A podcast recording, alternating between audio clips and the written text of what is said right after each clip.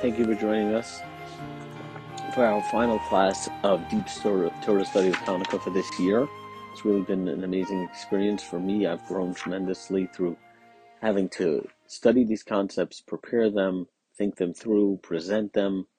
So I appreciate you indulging me and studying with me. Uh, many of you have sent me very heartwarming messages about inspiration you've gotten, and I greatly appreciate that. Um, what I'm considering moving forward, and I've asked a number of people who've been very interested, is I would like to make this a weekly Parsha WhatsApp post, but instead of posting seven days a week, I think I'll post probably three days a week, but lessons, uh, deep, deeper lessons, life lessons, mystical Hasidic lessons pertaining to that week's Torah portion, that week's Parsha. So if you're interested, please stay in the group. Uh, if you have others who might be interested, feel free to share the link with them or reach out to me privately. I'll send you a link. And if um, you're not interested, you can either let me know or you can exit the group. No offense taken. Uh, I look forward to continue to grow with those of you who will stay with us. Uh, it's been a really great experience. So today, as we said yesterday, is Zot Hanukkah. It was the Ashkenazim say Zos Hanukkah. Zos Hanukkah, because the, the Torah reading read this morning, the final paragraph of of the reading of the the, the offerings brought by the Nisim, by the princes of the tribes, begins with Zos Chanukas Hamizbeach. This is the inauguration of the of the of the temple of the of the altar. But we know there's something deeper about this eighth day of Hanukkah. So to understand a little more, the Rokeach, who's an early commentator, a Kabbalistic commentary, says that in the parsha of Emor, Emor is the parsha where, where we're taught about all the Chagim, all the holidays. And it starts off talking about Shabbat, then it talks about the other holidays of Pesach, Shavuos, Rosh Hashanah, and Kippur, Sukkot. And right after that, the, the Torah teaches us about lighting the, the, the menorah, lighting, lighting the, the candelabra, the menorah in the temple, which he says is an illusion, is a hint to Hanukkah. And just like Sukkot, we know is eight days. There's um, there's the seven days of Sukkot, and then there's there's Shmini Atzeret. So too, from here we learn that there's eight days of Hanukkah as well. That's what he says. So the Bnei Yissaschar, a Hasidic master who we've quoted in the past, says with this we can answer a question. There's an age-old question. I'm sure I mentioned it sometime over the over our study. An age-old question brought by the author of the Shulchan Aruch, the Code of Jewish Law, in his in his writings called Beis Yosef. Beis Yosef asks a very famous question. He says, "We celebrate Hanukkah for eight days. Why? We know the story that they found one flask of oil that was not impure, and there was enough oil to stay lit for one day, and miraculously it stayed lit for for eight days. And that's why we celebrate eight days of Hanukkah. The question is, how long was the miracle for? The miracle wasn't an eight-day miracle because there was enough oil to stay lit for one day. The miracle was seven days. We should have seven days of Hanukkah. Why do we have eight days of Hanukkah? This is an age-old question. There are hundreds of answers given to this, and the Bnei Yissaschar says that based on this idea from the Rokeach, we can answer that question. Because just like Sukkot is eight days, so too this is Hanukkah is also eight days. There's an eight day celebration, just like we learned from Sukkot. But the question is, the question's still there. Because the holiday of Hanukkah is there to celebrate the miracle of the oil. The miracle of the oil was for only seven days. Why then do we have eight days? I understand that Sukkot, that Sukkot has eight days with Shmini Atzeret, but why does why does uh, Hanukkah have eight days? The whole reason for the miracle, for the celebration is the miracle. The miracle is only seven days. So what what kind of answer is it that we compare to Sukkot? So the answer is the answer that the the Shem MiShmuel gives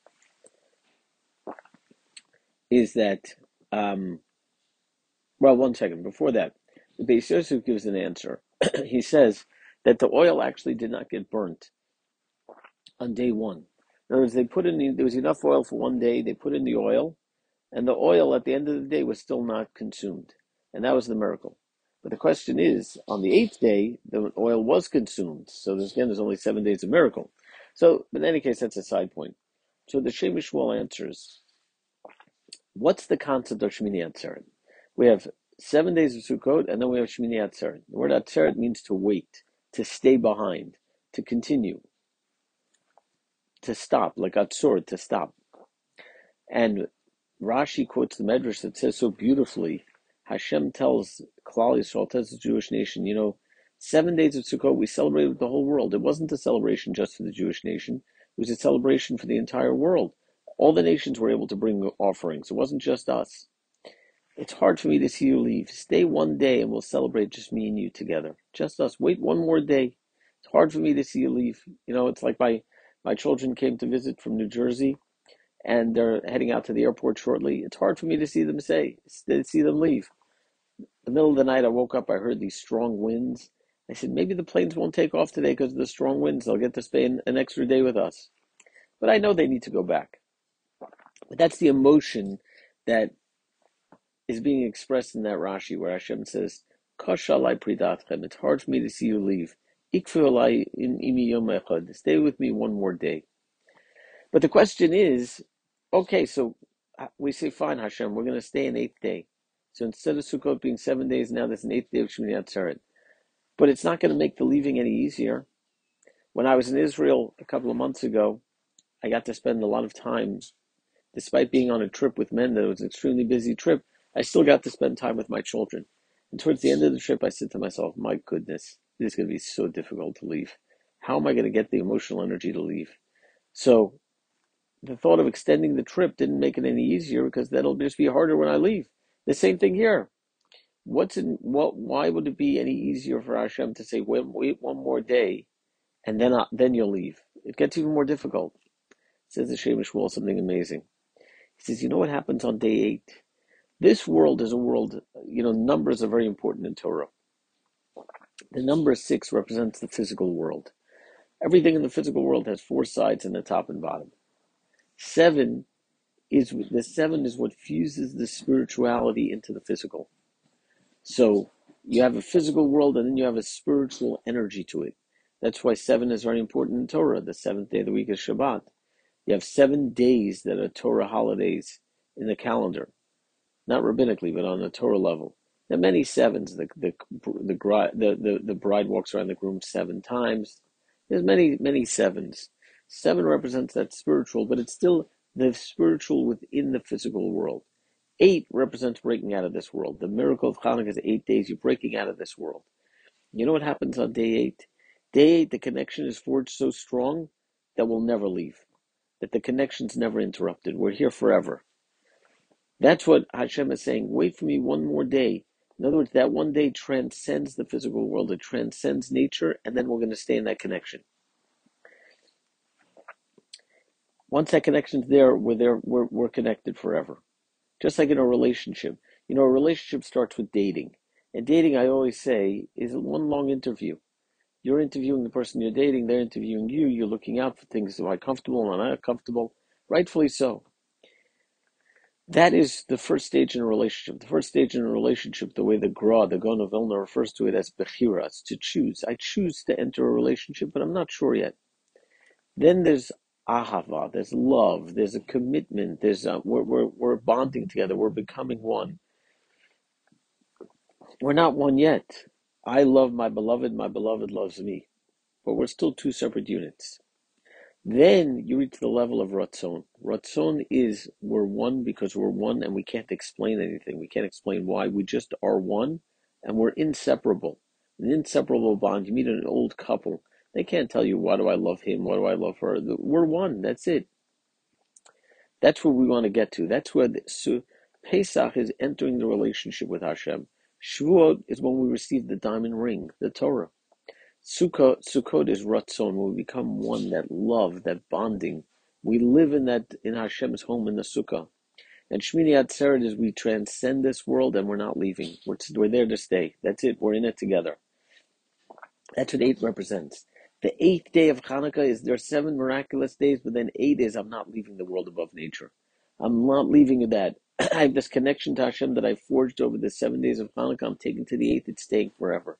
That's the holiness, the Kedusha, the amazing opportunity of Zos Hanukkah, like we mentioned, that uh, early commentators write that the, the Zos Hanukkah is the final sealing, the data that our our decree, our uh, we're sealed in for life. Well, what do you mean we were sealed on Rosh Hashanah and Yom Kippur on Hoshana Rabbah? No, no, but now it's the sealing is what's the relationship going to be like? What's it going to be like? What's that connection? What are we going to take with us? You know, we celebrated Hanukkah, but now Hanukkah's leaving.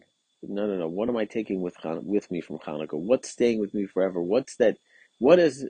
What's that inseparable connection and relationship to Hashem, to God, going to look like? That's what's being decided today. So we have we have another few hours. We have about another six, seven hours left of Hanukkah. Let's not just move forward, let's think about what we're taking with us. Because that's in Judaism, that's a holiday, and we spoke about this before Hanukkah began. A holiday is not just an experience; it's something that we internalize and take with us. Let's take it with us, so that our we have the lights of Hanukkah will light up the darkness of the rest of the winter, will lead us until the next lumin- the incredible luminary of Purim and Pesach. Thank you again for studying with me, and I look forward to continuing study later this week on upcoming Parsha Vayigash.